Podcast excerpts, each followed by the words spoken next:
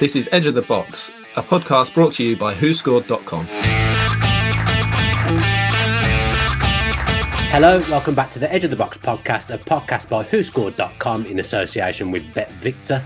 I'm your host, Dan Bardell, joined by Jonathan Wilson on AFCON duty and WhoScored's very own Martin Lawrence. Jonathan, I'll come to you first. How are you? I'm very well, thanks. How are you? Yeah, It's lovely to see you again after all this time. Oh, tell you what, Jonathan, Martin will vouch for me here. I have missed you. missed doing the podcast the That's true.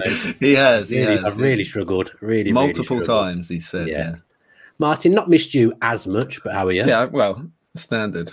There, Yeah. there was actually, a, John, I know Jonathan won't have listened to it, but there was actually a podcast while we've been away that Dan was on, Jonathan, and he was asked what his favourite day of the week was, and he Oh, said yeah. Thursday because he gets to because he gets to talk to you basically, and he says, oh, "I'll get to record with Jonathan Wilson and the Who Scored guys."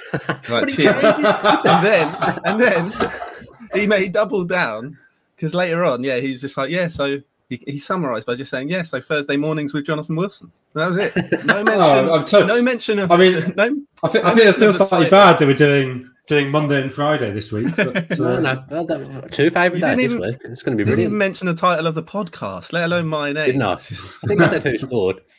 But it's the like the Who Scored Wilson guys. podcast. Yeah. It changes between you and Josh, doesn't it? So you know the Who Scored guys. Technically, that's correct. It's not you every it week. does It take it it takes changes. ages to say two more names. But there we go. I was just. I'm not carried bitter. away. I got I'm not carried bitter. away. I apologise, but yeah, great to see you both. Obviously, more so, Jonathan. We're going to start with the January team of the month, Martin.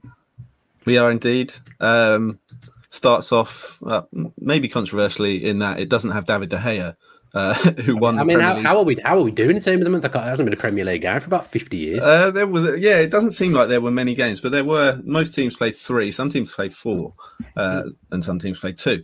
But yeah, there, we said minimum three appearances. So David De Gea doesn't make ours, despite being named the Premier League Player of the Month, which I thought was a bit odd. Did only get one clean sheet in four games, but he has he's been excellent. But we'll come on to that later. Uh, the man in goal was actually Jose Sá. He earned his fourth man of the match rating of the season against Southampton. Produced nine saves in that in that game got t- twice as many man of the match ratings as any other keeper, and only fewer than Salah and St Maximin in the entire league for us. So he's had a real impact at Wolves. Obviously, got a great defensive record. They won all their three games, so they've got three players in the team. Uh, one of the, one of the others is Max Kilman uh, alongside Mohamed Salisu, uh, centre back. So a young centre back pairing there. The fullbacks are Vladimir Coufal and Stuart Dallas. Uh, Coufal got an assist in the month, and Dallas scored, and they both ranked among the top four players for tackles and interceptions combined. Uh, it's a 4 2 3 1, not a 4 4 2. You'll be pleased to hear. Uh, João Moutinho, uh, rare, rare goals for him in the month, scored two goals, also got an assist. So he actually had a direct hand in more goals in three appearances in January than he had in his previous 51 since the start of the last season. So, yeah, a, a rare sort of purple patch in front of goal for him. He's partnered by Kevin De Bruyne, scored the winner against Chelsea and assisted the equaliser against Southampton. Uh, further forward, trio of Emi Buendia, Hakim Ziyech, and Jack Harrison.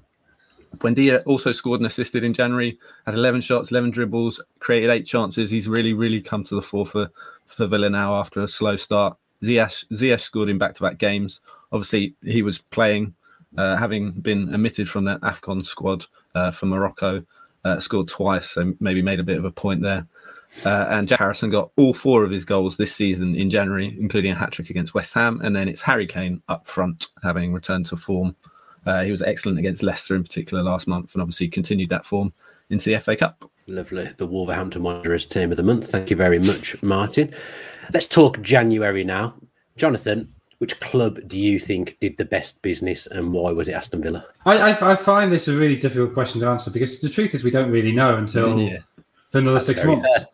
Yeah. So look, I, I'm Villa. I see why they're excited to get Coutinho and uh, Lucas Digne. I've got my reservations about Lucas Digne. Um, it, yeah, it, it should continue that process of strengthening. Um, Tottenham, I think if they hadn't put anybody in, it would have been a real worry, and, and it would have, uh, given the context that he wanted to bring players in, I think that might have created friction there. Um, Kulusevski and, and Bentancur certainly were very promising. I think they've both gone off the boil a bit in the last sort of year or two. Um, so, under normal circumstances, you'd say they're both quite smart signings of players of promise who who needs yeah putting back on the rails. Uh, but are they actually good enough to make a difference right now? I, I have no idea, frankly. Um, Liverpool have been very restrained in what they've done, but probably brought in one player that they they definitely wanted and did need. So you give them credit for that for not being distracted by other things. Newcastle had to bring players in; they brought in four. Uh, certainly, the strength of the fullback that's a good thing. They need uh, somebody to back up Callum Wilson. They've got Chris Wood. That's a good thing. Guimaraes seems very well, very highly rated. Um, but yeah, ask me again in June who did the best January business.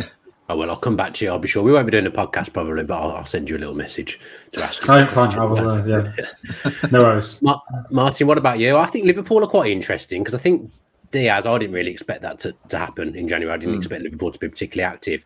So they've got him coming in, which I think is the right way of buying players that like kind of phasing people out gradually. Like, yeah. Obviously now I think that's he's going to be Mane's replacement. They've also yeah. had a good January in the fact that people are coming back from injury as mm-hmm. well. Are they potentially have they potentially done the best business? I think, like you say, Diaz is a is a very smart signing. I think, and I, I think I agree. I don't think it was going to happen this month. I don't think they were planning to do it this month necessarily. But obviously, Tottenham came in, made an offer, uh, which got rejected, and I think that maybe just hurried them along a little bit. I think they they did see him as the perfect sort of Mane replacement in the long term, and the the idea of potentially missing out on him to a Premier League rival probably panicked them a little bit. Um, so yeah, get it done now. Why not? Uh, so yeah, I do think he looks like a really strong direct replacement for Mane as well. With Mane coming into the last year of his contract in the summer, he'll have turned thirty by then as well. So an interesting sort of dilemma for Liverpool whether they whether they try and get some try and cash in on him. Um, be interesting to see. Obviously, he was had an exceptional Afcon. Maybe had a point to prove out there uh, with the with the Diaz signing happening here. So yeah, aside from that, I think personally, I do think Newcastle had a had a really really good window. I think it was maybe smarter than or more restrained and more sensible than people might have expected. Um, I'm not I'm not saying any of the signings they made are outstanding. I think some of them potentially are, but um, but yeah, they just upgraded where they needed to. They probably I'd say they probably needed another centre back uh, and maybe a, a defensive midfielder, but they, they needed a bit of someone everywhere really. But they've done what they could, and I think they're they're really smart signings. Personally, yeah, I would say with Newcastle a bit of a chaotic window, but they definitely got there in the end. Yeah, we've got a top ten January transfer window signings in terms of average rating through the season or who scored rating through the season. Martin, Jonathan, I believe you will have picked out three that you think might be in there. Will I? Well, you, have been as you've been as well as me because I didn't do it either, and I, was, and, I, and I, was supposed to. I think maybe we'll just look at the top ten. No, no, you can just sort of add anything that you think's missing. Not it wasn't like guess three that are in there. Just sort of pick out a couple of signings that maybe maybe you think will what stood out and and potentially be really strong signings. Uh, so for what it's worth, we did. I said for what it's worth again. That's great. Um, we did it uh, from the start of last season in all competitions, just because a lot of the signings that were made barely played this season. You look at the some of the bigger names like uh, Coutinho, Van der Beek, Dele Alli. Um, not a lot of football this season um, but none of them made the top 10 anyway. So unnecessary, really. But at 10, it's one that I think. in terms of rating, at 10, it's one that's completely gone under the radar and for good reason, I think. I think it might actually turn out to be a really, really poor signing for all teams involved. It's actually Anwar, Anwar El Ghazi. Scored 10 goals last season. He does have goals in him. And he is a decent player, but I just I don't see where he fits at Everton at all. Obviously, he hasn't played for them uh, he couldn't play against Villa or against uh, or in the cup because he was cup tied, so that restrained him a bit. But where does he fit? Demarai Gray, they've got Townsend, they've just signed Alli and Van der Beek, who I know aren't aren't wingers, but trying to fit them in the same team may restrict the, the, width that they can play with. So that's a that's looking more and more like a curious signing, and uh, I don't have much hope for Anwar. There we go. In at nine is Dan Burn, uh, which I think is a, a, very strong signing. He's a Geordie as well uh, which I think will count for something in terms of having that that spirit, and he's a leader as well. Uh, Bentancur is eight, Matt Targett at seven, which I think is a very smart signing. Not one I really wanted to see happen, but there we go. Bruno Guimaraes at, at six is one that people will be excited about, and I think he is one that if Newcastle stay up, he's a he's a real player to build around for the future. He, he does a bit of everything in midfield. He gets about the pitch, and he's he's he doesn't really have any weaknesses. Uh, he's a sort of not a jack of all trades, but he's he's very good off the ball and and with the ball. Uh, Kieran Trippier at five, which for me is is actually the, still the smartest signing that Newcastle have made. He was actually the, the highest rated defender in La Liga for us last season. And he tailed off quite badly at the first half of this season, so he probably needed a fresh start. I think Newcastle was a really good club for him. Uh, Lucas Digne at four uh, has had a strong start, a bit shaky at times. I think maybe got a bit carried away. Started started a bit shaky, made a really poor tackle against uh, Man United, and then played really well in that game after that. Thought he was quite shaky against Everton as well in the first half. Nearly gave away a goal. Uh, Wout is at three. We'll come on to him later. I think that could be a really smart signing. Luis Diaz is two, and number one is actually um, Julian Alvarez, who's obviously gone back out to River Plate. Uh, he's a really, really exciting young player. Um, scored 18 goals last season, registered six assists in 21 games for River Plate. So yeah, he's gone back out there. He's a player that Aston Villa were linked with heavily in the summer, and obviously looks like they missed the trick. But there was a lot of clubs chasing him, and Man City have got him for a very, very good fee as well. I think so. He's been likened to the likes of Aguero already. We'll need to see that uh, over time because he's very young. But yeah, he's a really exciting signing and one we won't get to see for a little while yet. What a disappointing anticlimax that was. I was we were going through them and I was thinking, oh, who's gonna who's, who's gonna be number one? And then you pick, you pick a player who isn't gonna play or something. it's just on our ratings. Like I said, he had, a, had an exceptional season uh, on, on route to the title, obviously with with River Plate in 2021. So, yeah, um, an anticlimax if you like, but yeah, uh, uh, one to watch. Jonathan, your thoughts on that top ten? Reservations about any of them, other than Lucas Digne, who obviously is, as mine said, he's crumbling under the pressure of your reservations. Uh, not really. I mean, I think uh, what I've seen of Alvarez in, in Argentina, you know, people there rate him extremely highly. I think he's been very smart in in staying there for as long as he has. You know, there's not many players stay there. He's 20, 21, 22, right? I think. I think 22. 22.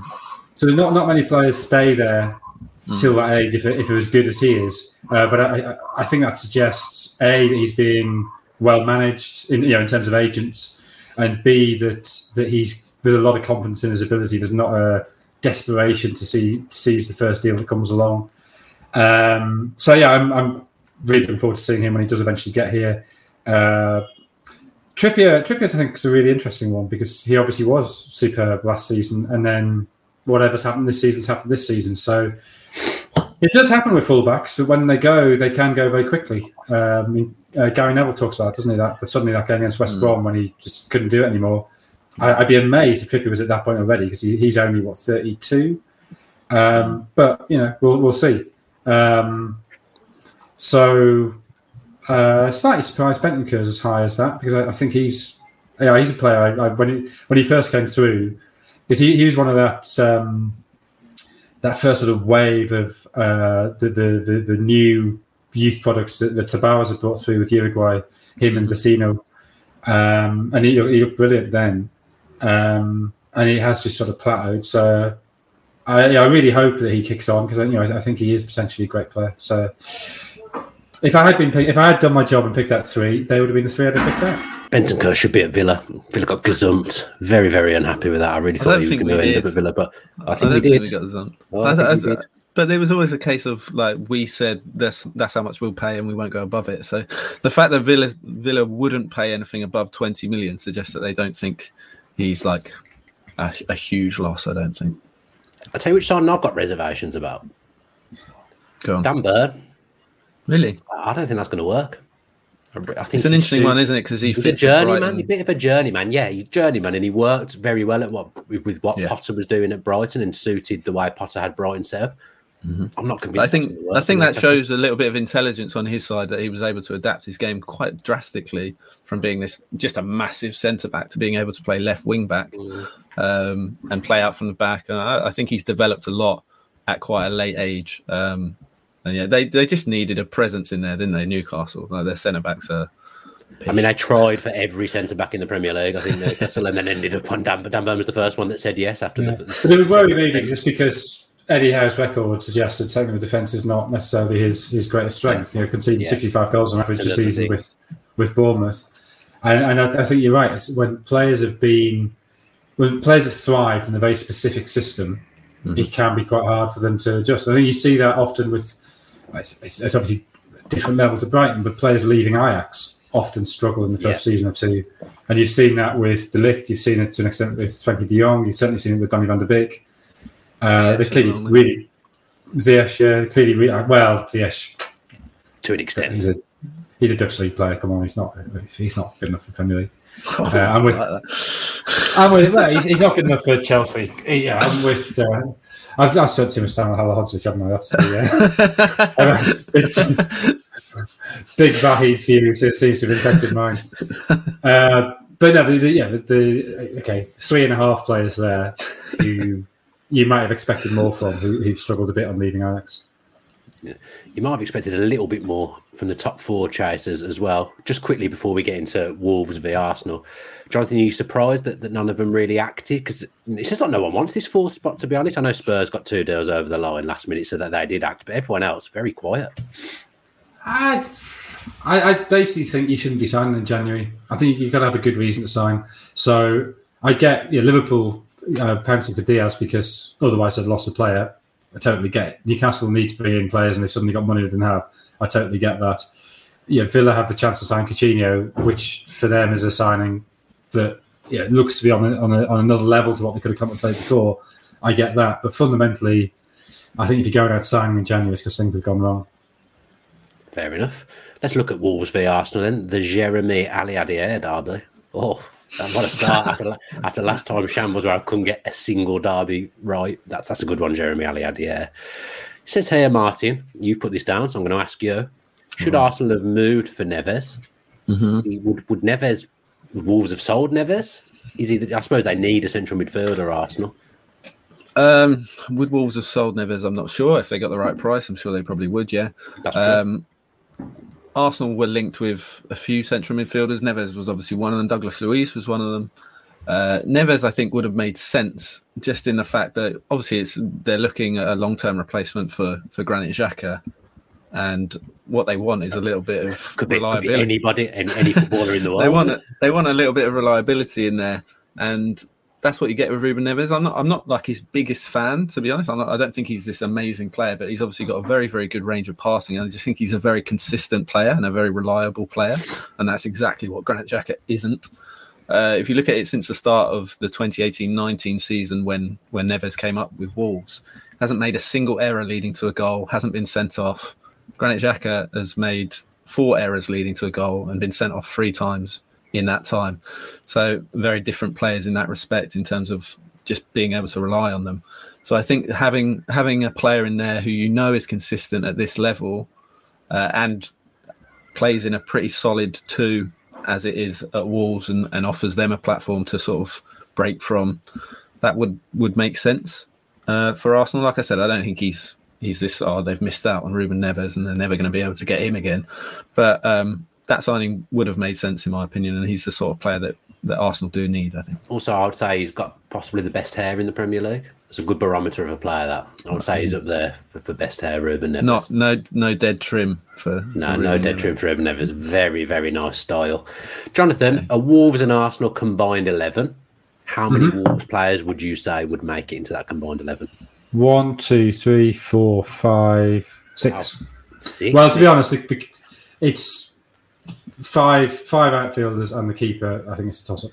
Yeah, the keeper yeah. would be a close call. Although the, of, of of players who are available for this game to, to uh, stress that.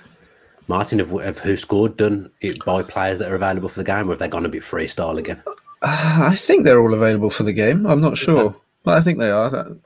Saiss will be back, won't he? Yeah. He should I don't know. I'd have to ask, he'd have to ask Wolves or Saiss. I don't know. Yeah, true. He should be because yeah. he went out in the quarters, so there's plenty of time yeah. to get back. He should be back. Ah, he'll be back. I, I, I, think they're available, but I'm not 100 percent sure. Uh, Saiss so, is in the team then. No, he's not in it. No, oh. uh, he's in my team. Um, yeah, he is in it. What's the, the formation, best. Martin? And what's the formation, formation is a four-two-three-one. I would say.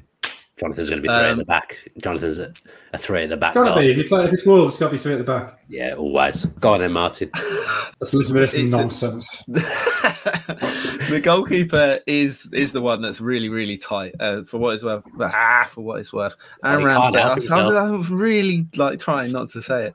Aaron Ramsdale is just ahead of Jose Sá now. So Ramsdale is now back on top, having fallen behind Jose Sá. He's now top. Uh, marginally, so it is Ramsdale. He's got two more clean sheets than Sá from three fewer appearances.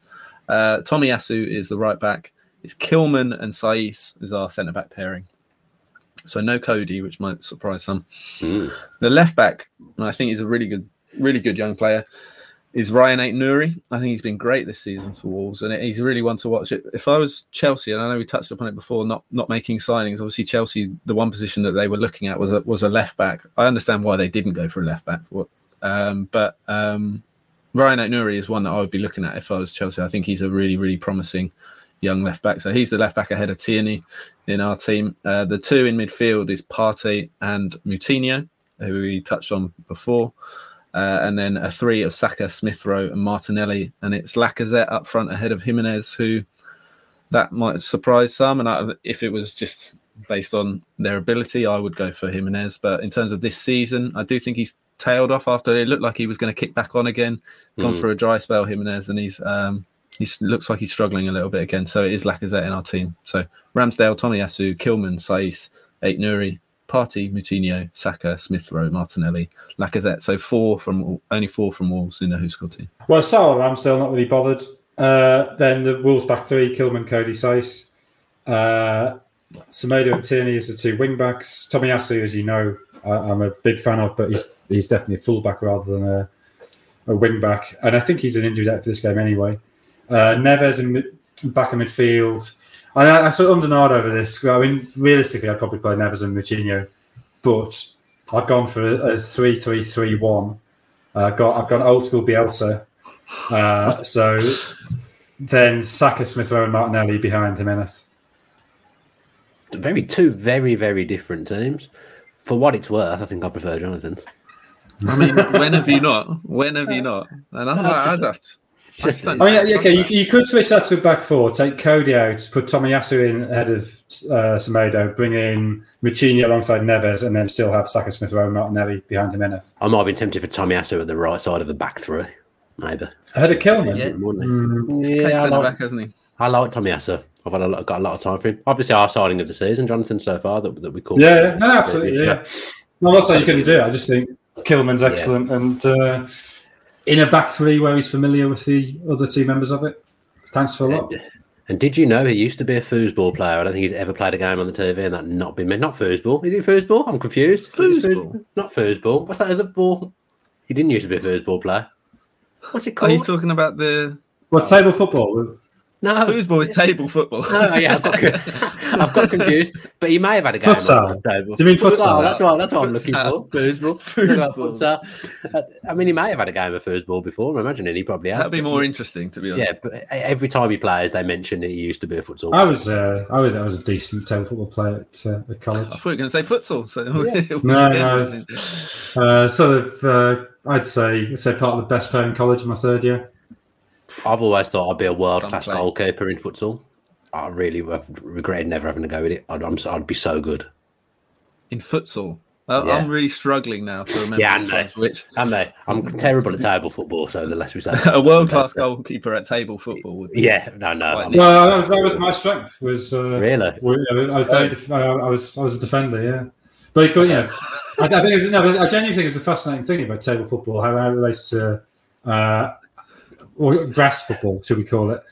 Um, that you reach a certain level of table football, and your forward players are your defenders, and your defensive players are your attackers. Oh, yeah.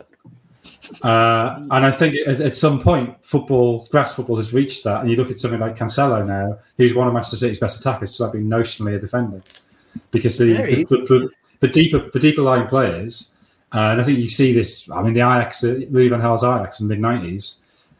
Yeah, the playmaker was was uh, Rijkaard playing at centre back because he was the player with, with time and space on the ball. In just the way the two two defenders in table football have time and space on the ball. I tell you what, there could be a book, a book in there. I mean, it'd be, it'd be a short book and not a very good one. But I'm gonna, I'm, gonna, I'm gonna embarrass him. He's going to be upset that I'm saying this, but our producer Dan Rollinson said they started your book, Jonathan. It was too much for him inverting the film. he, could, he said he, he said he couldn't handle it.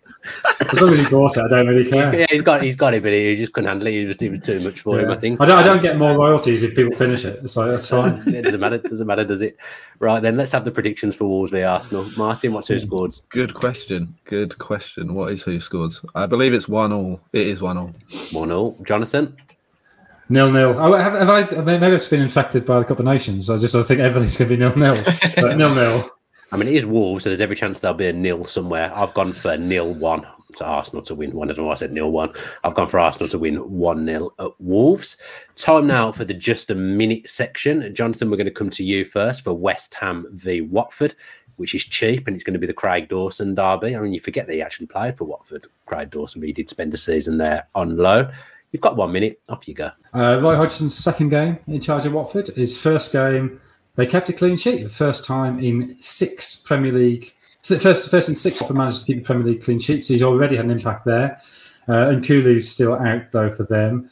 Uh, West Ham having won four in a row, had a bit of a wobble. They had a defeat to Leeds in the league and to Manchester United in the league. And then that performance at Kidderminster at the weekend, which was pretty unimpressive. I really don't think they've been the same since they lost Ogbonna in the win over Liverpool. Uh, doubts as well about Fabianski and uh, Michael Antonio, who are obviously both uh, critical to them.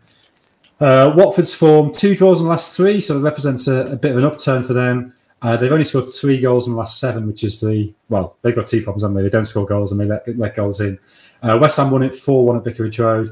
I, I, I, think they will be tighter under Hodgson. Whether they've got enough enough goals going forward, I don't know. I suspect Ismaila Sarr won't be back for this one, uh, so I will go West Ham to win two one. I've gone for exactly the same two one to West Ham. Martin, who scored? 3 1 to West Ham. 3 1 to West Ham. Right, your first game, Martin, is the big one. It's Aston Villa against Leeds, and it's the Scott Carson derby. Uh, this is a bit of an odd rivalry that developed between the two sides in the Championship as much as anything. If you told either that they would boast players starring for Brazil just a few years later, they'd have laughed at you. Rafinha and Coutinho were both on the score sheet during the international break, though the former picked up a knock and slight doubt while Steven Gerrard will no doubt be keen to monitor Coutinho's game time, Villa added to the arrivals of the former Liverpool man and Lucas Digne with depth in the form of Robin Olsen and Callum Chambers. The latter can act as cover in three key positions for Villa, so should prove a shrewd signing. Elsewhere, Liam Bailey is nearing a return and could be involved in the matchday squad before long, with both Bertrand Traore and Trezeguet likely to be given time off post AFCON. Leeds made no new signings whatsoever, but key trio Liam Cooper, Kalvin Phillips, and Patrick Bamford are all back on the grass and should return soon. The latter scored a stunning hat trick in this fixture last season, but without him, goals have been hard to come by all season, and Villa should just have the edge.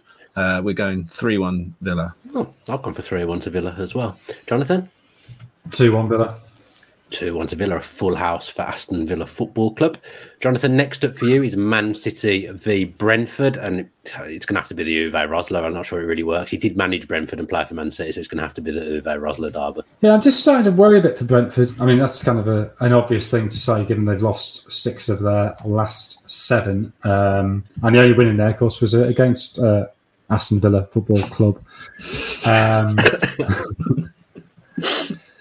Uh, City are, in slightly strange form at the minute. I mean, it's, it's so hard to judge City because they're so good that uh, know the slightest little uh, deviation from brilliance makes it look like they're, they're having a downturn, which they're not really. I mean, obviously they comfortably too good for Fulham at the weekend. Uh, they'd won 12 in a row before uh, that. That's the run ended against Southampton. Slightly wobbly in the games against Leicester and Arsenal defensively. Uh, so possibly Brentford with their high pressing can get at them. That is a style that's upset City in the past, but I think City will just be too good for them.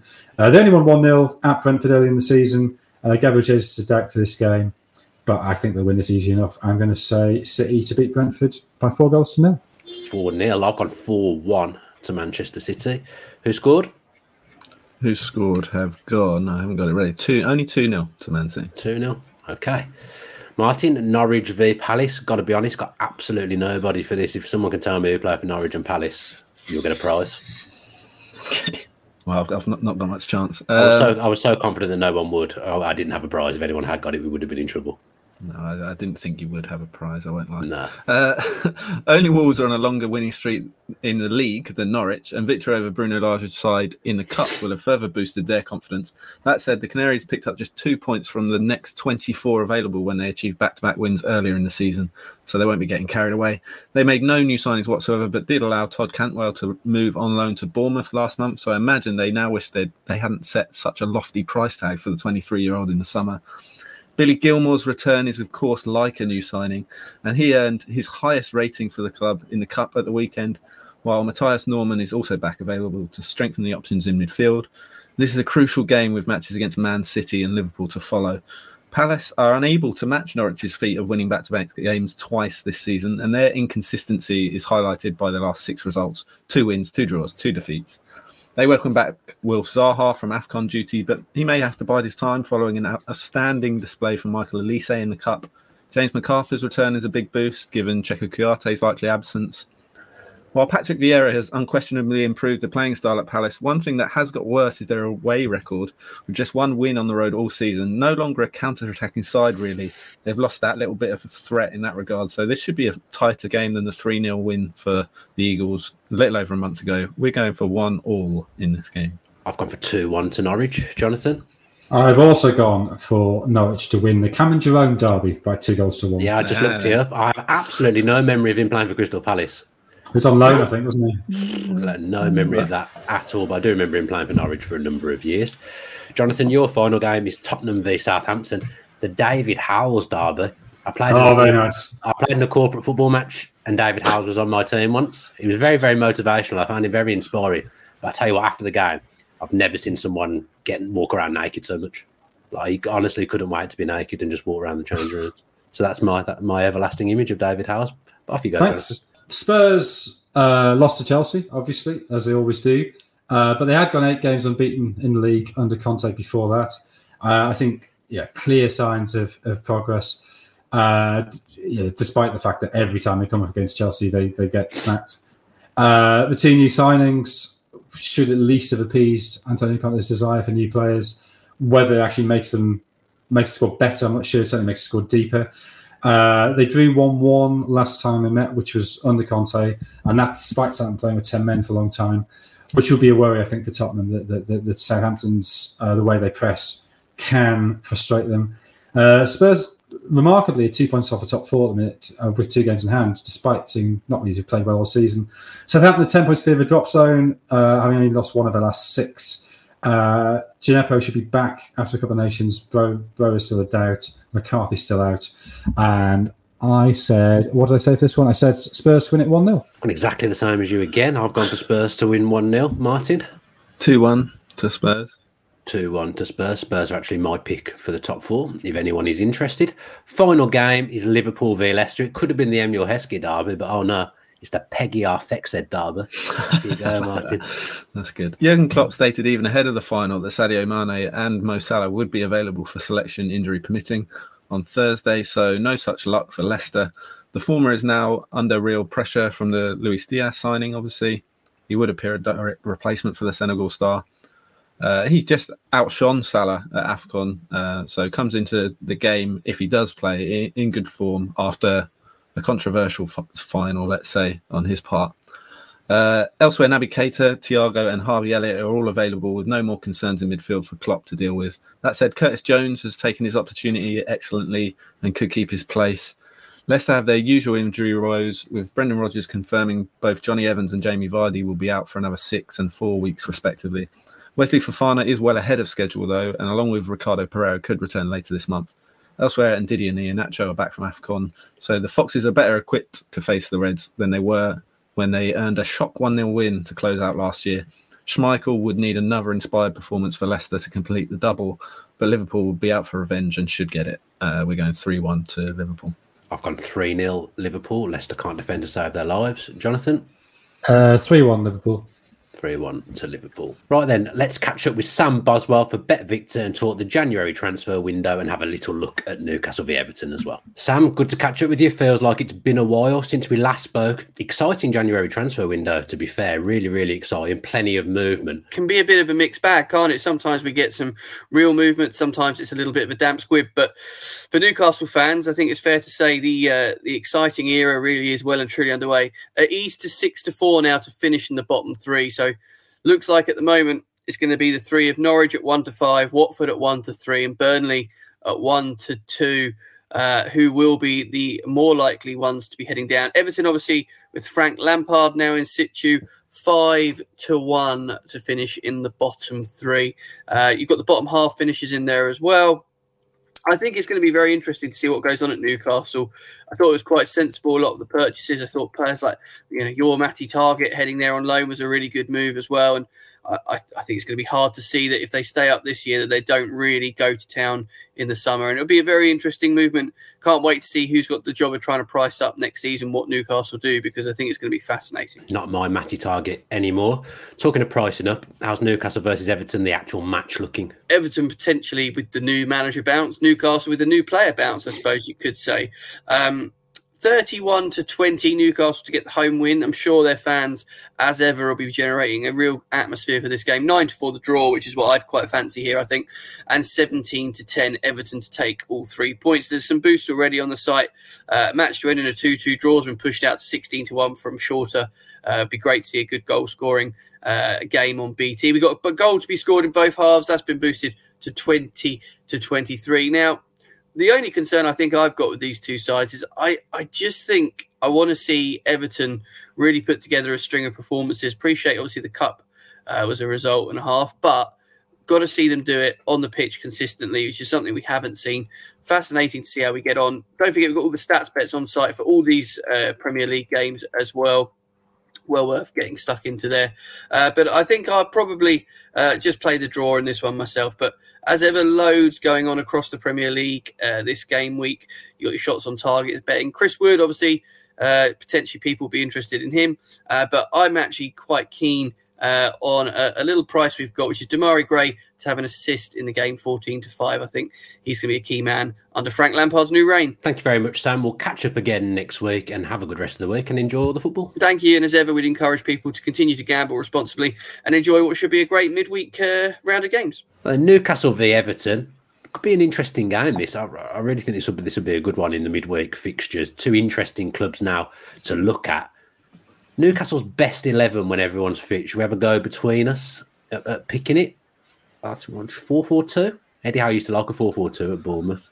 He's gone 4 3 3 in his last two. I've got, yeah, I've got 4 3 3. I think with the players you've got, 4 3 3 makes more sense. But with everyone fit, would he not play Wood and, um, Wood and Wilson? Uh, well, he could do. That's true. Everyone fit, yeah. I was sort of not, not counting Wilson. That's, that's, that's fair. I've got four, three, one, two in that eventuality with like mm. St. Maximin behind, like you know, like a free role behind those two. Yeah, yeah, that would probably work. I mean, goalkeeper obviously is probably Dubravka. I think we can all, mm-hmm. we can all agree on that.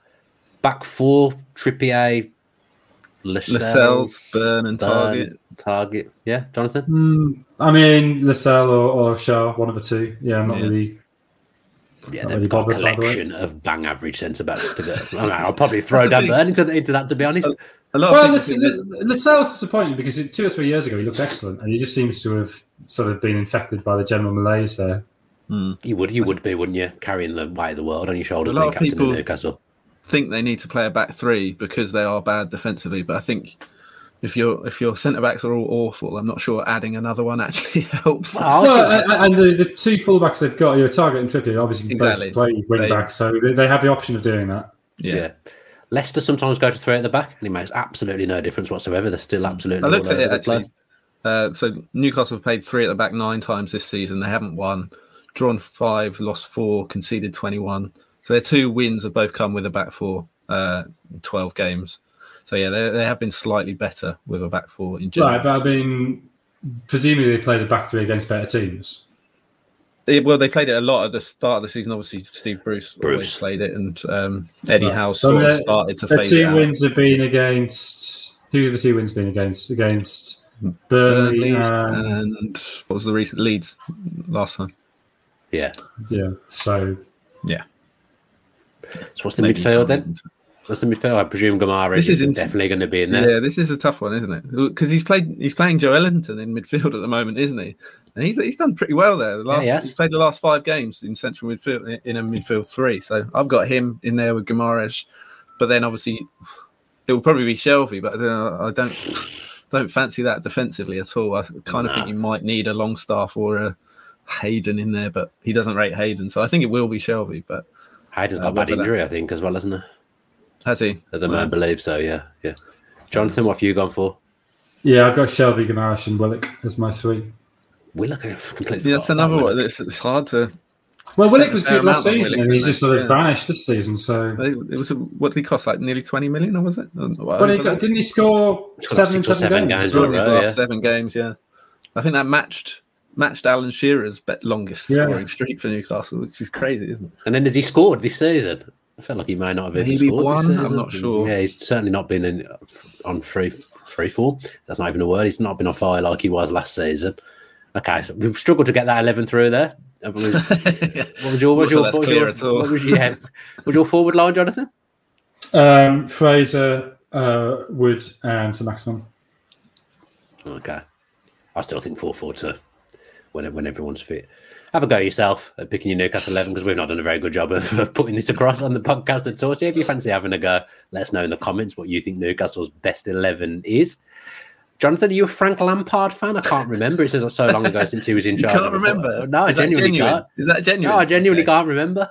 I dislike the question. I don't. I don't think. no, I, I, I just. I, I don't like the personalisation of it. It's not a question of being a, a Lampard fan or a Solskjaer fan or, or whatever. It's Lampard at Chelsea had two very obvious weaknesses, which is they conceded far too many goals on counter attacks, and then began conceding far too many goals from set plays. Um, now, if that happens regularly and you don't put it right, ultimately that, that has to come back to the manager. The fact he then fell out with loads of players, had a habit of chucking the players under the bus after a defeat, uh, I thought suggested possibly temperamentally he might struggle as a manager. But yeah, he's still young. He's, yeah, there's no reason why he can't learn that. Um, so th- th- those are my. I, I, you know, I, I never thought he should have got a Chelsea job. I, I thought one season at Derby where they got to the playoffs was not enough to give him the Chelsea job. I thought he looked out of his depth. Um, but that doesn't mean that he can't become a good manager. Um, Everton, I think, is a really difficult club to manage, and I, I, sort of I'm tempted to say if it goes wrong at Everton, well, it's gone wrong for everybody at Everton. Hmm. Going back to Yeah. who was the last successful Everton manager, Moyes, I guess. Yeah. Um, and you had a whole. I mean, Ancelotti, yes, always did okay, but if Ancelotti can't do it, and Koeman can't do it, and Allardyce can't do it, and Marco Silva can't do it, and if um, Rafa Benitez can't do it, I don't even write off Lampard if Lampard can't do it. It's that that becomes something to do with the club rather than necessarily the manager. Yeah. Uh, he he does have the advantage over some of those previous managers that fans seem to want him, which was not the case with either Allardyce or or Benitez, and they turned pretty quickly on Koeman as well. So, um, yeah, that, that, that might give him a few months' grace to, to, to, to get things right. But you look at that squad, and it's an absolute shambles. I'm not really sure that bringing Dele Alli and Donny van der Beek in, it's just more of the same. They keep on signing players who have been good and are no longer at their peak, and, and the squad's full of that. And and that's problematic for two reasons. One, there's no guarantee that they're going to pick up, and two, well, there's three reasons. So two, you sort of lack a sense of youth and vigor and progress. It's sort of everybody sort of just treading water, trying to cling on, trying to recapture past glories. And three, these are players who don't have a resale value. So financially, it's not good either. The other problem, Martin, I think, is that Everton have gone from having a load of number 10s to no number 10s. And now I feel like they got too many number 10s again. How how on earth are Van der Beek and Alli and the, um, I think Jonathan mentioned earlier, Townsend, Gray, how are they mm-hmm. going to fit all these players in the team? It makes it really difficult just because you feel like Gray's had such a good good impact at the club, a good season so far that he has to play. Richarlison has to play because he's probably their I mean, I didn't even think of him, yeah. exactly. It's probably their biggest asset. I know he's, he blows hot and cold, but still a very very good player. So if you have to play those two, you have to play obviously Calvert Lewin leading the line. So that's a front three in effect. So you've got a three man midfield with Dele Alli and Van der Beek in it. If you've got those two, then you have to play Allan and then Uh, you miss out. Doucouré, who's Yeah. probably their most important player. So obviously Doucouré's injured at the moment, so that probably helps Lampard a little bit. I think he'd be out for another few weeks yet. Uh, I don't rate Andre Gomes at all, so that's not a loss in my opinion. But um, but yeah, it is it is difficult to see what system he's going to play and how he's going to make that fit. I feel like it was sort of a Van der Beek was one that they were looking at before Lampard came in, and Alli was one that maybe Lampard might have said, "Let's get him in if we can get him back anything close to." But then not a lot of sort of planning in that, uh, just because uh, how how is it actually going to work? I, I- I'm not convinced at all. Yeah, Speculation on my behalf.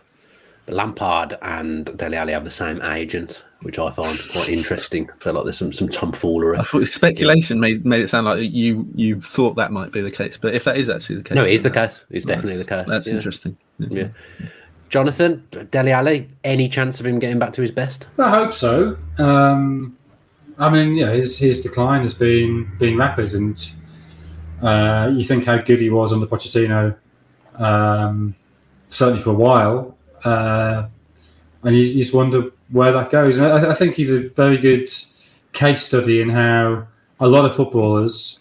It's not that they're necessarily better than other footballers. It's just they're in a better structure, be that a tactical structure or a sort of emotional and mental structure. And I think Alli, the last two or three years, has really lost his lost his way, and and um, you, you wonder for something off the pitch. I don't I don't know that. Uh, I yeah, uh, I, I just hope for his sake that he, he does get it back because he was he was such a great player. Um, so I, I don't know. Uh, I don't want to write him off, but you know he's been, he hasn't been very good for two or three years now. No. And what's your prediction for the game, Jonathan? Oh, um, I can't remember. Uh, it is one one. Same as me again. I've gone for 1 1. Martin, who scored? Not much different. Two two. Final game we're going to look at today is Burnley against Manchester United. And does anyone? Oh no, I didn't go. Didn't do a Newcastle Everton derby. Uh, Gary Speed derby. Sorry, apologies Yeah. for the derby fans. I, I just completely forgot to do it. Now Burnley v Manchester United, and that's going to have to be cheap because it's going to have to be Tom Heaton because that's all I can think Chris of. Eagles. Chris Eagles. Ooh, Hmm. There he is. You waited. Oh, waited he was the the um, uh, Willie Morgan. Take it back to the late Willie- sixties. I'll, tell you, I'll, He I'll- was I'll- uh, I'll take your he word was the for new it. George Best in his, in his own head, if nothing else. Yeah, know nothing about him, so I No, I have a Google because. I know you. I know your man who, who likes your trims, and there's a good three or four on his head at the same time. Look at. Oh, I don't know why that made me laugh, but it did. Uh, yeah, Burnley v Manchester United. Does anyone know anything about Wout Weghorst? Any any experts out the two of you? Well, I know he scored 17 goals, 16 goals, 20 goals, and then six this season for Wolfsburg. I also know that some pretty high-level Premier League managers have started to regard the Bundesliga as being a bit like the Eredivisie. The goals there don't necessarily translate to goals here. So, look, you'd rather you had those stats than not have them, but it doesn't mean anything.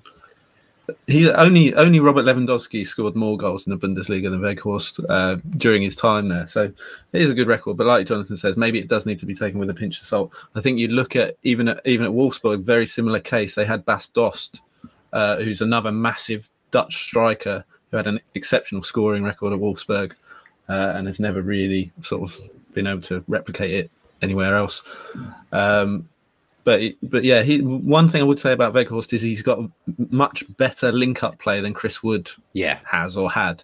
Uh, he's a better link up forward. He got quite a lot of assists to his name as well, which I think is important. Uh, We didn't see it in the game at, against Watford, which was terrible by all accounts. it's the worst game of football I think I've ever watched. Honestly, they both Roy deserve to be Hodgson relegated loved it. though. immediately. Roy Hodgson loves it. Roy Hodgson loves the nil nil, doesn't he? He said it before about a game that got absolutely just everyone said it was the worst thing they've ever seen. He was like, "Oh, it's one of my favorite games this season." But there we go. Oh, Roy. Um, but yeah, he didn't really get any sort of connection there with Cornet, which I think is looking like the front two. Obviously, very very early doors, but Burnley do need that sort of partnership to strike up quite quickly. So that's the sort of little and large, I guess. Cornet very quick, can run in behind. Weghorst, who is good, like I say, obviously very good in the air, good at good hold up play. So I think he's better in terms of linking the play than Chris Wood was. Don't think he's as good in the air in front of goal as Wood was, but it does look like a smart sort of replacement. And I think one that Burnley fans can get excited about. It's not a signing I, I thought Burnley would possibly be able to make for the for the price that they did, but maybe that shows you that there wasn't much interest in him elsewhere. We'll see. But one to watch. I think he has the potential to be a very smart signing. Yeah, back to back nil nils for Burnley, Jonathan. I would say there's every chance of another nil nil here actually in, in this game, but they've kind of gone back to what they're good at. But they need to start scoring some goals, don't they? Yeah, they do. Uh, I mean, the, what are they? Three points adrift with three games in hand. So I guess if they draw all three of those nil nil, then they've, they've made up the gap. um, but yeah, they, they need to start turning a couple of nil nils into one nils. Um, I, I, certainly wouldn't write them off yet. No. Um, it's just what you know. Those games in hand, they, they can be a double edged sword. They can get teams who uh, uh, are distracted by by other things towards the end of the season or starting to tire, uh, or you know the, the the, the pressure can can mount up and they themselves can be fatigued. Um, so uh, yeah, I mean United, uh, and they haven't, I mean, haven't played well at all really for what, three four months now. But since Solskjaer left, they've taken 21 points from 10 league games, which is is okay if you're playing badly. Um, but yeah, losing to Middlesbrough, I mean, I suppose he played okay against Middlesbrough, a bit unlucky, but um, it's another sign of things being being amiss there. And it just sort of seems, yeah, Rangnick fundamentally thinks a good thing, but I'm just not really sure why they made him coach rather than giving him a director of football role, which is what he's done for most of the past decade. Feels like if ever a club needed the summer, it's Manchester United. I bet their fans can't wait for this season. and and yet again, yeah, United keep doing this. Uh, senior people at the club suddenly are appointing PR people and that that seems to be the signings they're most excited by, rather than actually getting players right. Yeah, they're weird. They're just a weird club now, aren't they? Without Sir Alex Ferguson ruling the roost, they've just, just been weird for years. Yeah, as I say, they desperately need the summer.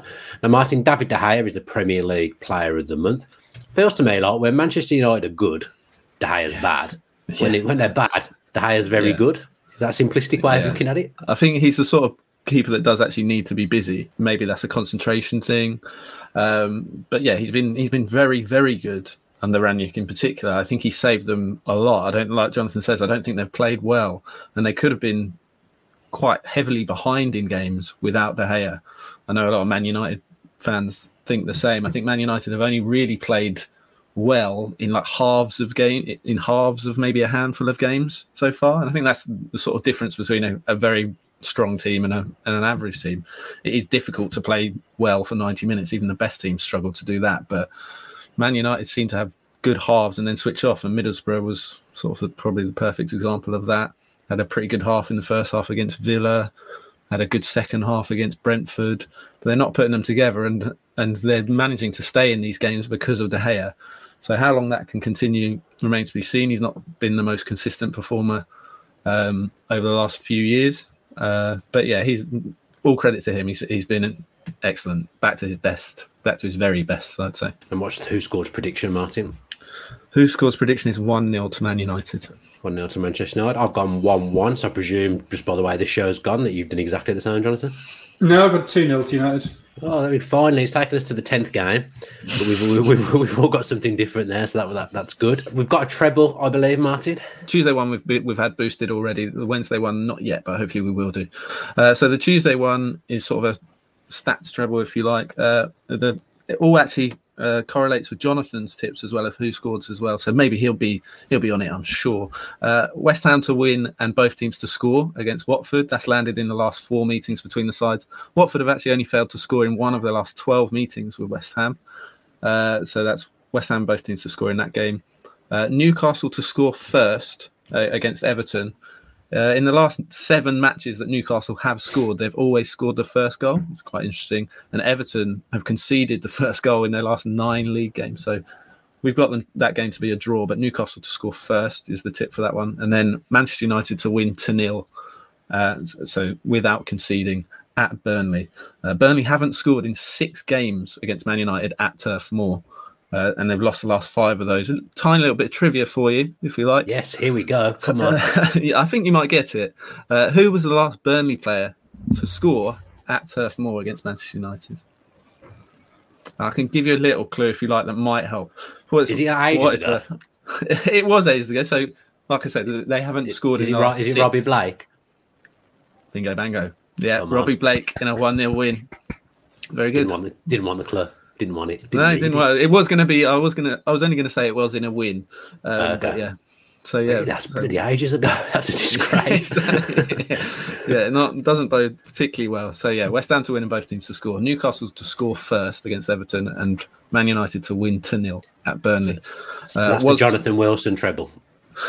yeah, so it was twelve to one. Is now fourteen to one. I think that's right. Yeah, okay. was 12 to 1 now, 14 to 1. And then the Wednesday bet is a goal score, anytime goal scorer treble, maybe a bit up more up your street, Dan. You like a oh, what, what, Watch out of the weekend. Yeah, very good, very good. Um, so Odsonne Edouard to score against Norwich is the first one. He scored in three of his last four league appearances. That started with a goal against Norwich. Got two assists in that game as well. Son to score against Southampton. They're his favourite team to face in his career. He scored 11 goals against Southampton including seven in his last five against Saints. And De Bruyne to score uh, to finish off that treble. He scored in his last three home games, four goals in total in that time. So Edouard, Son, and De Bruyne to score. Like I said, that's not been boosted yet, but I think it's around again around the 12 to 14 to one mark. That's our tip for for Wednesday. Thank you very much, Martin. Some good good little ones there, I think, for people to get on, especially that Jonathan Wilson Tuesday treble. Be all over that. Yeah, that does us for this week's edition of Edge of the Box. And the good news is, is that we're actually going to be back on Friday as well. So two shows this week due to the Premier League fixture pile up. So many games. So we've got two shows. So if you do enjoy the podcast, you'll be able to see us again on Friday. If you're not already subscribed with your post notifications on on YouTube, then if you could do that, that would be great. Let's get those subscriber numbers up. Thanks to Jonathan, thanks to Martin, and as ever, please stay safe.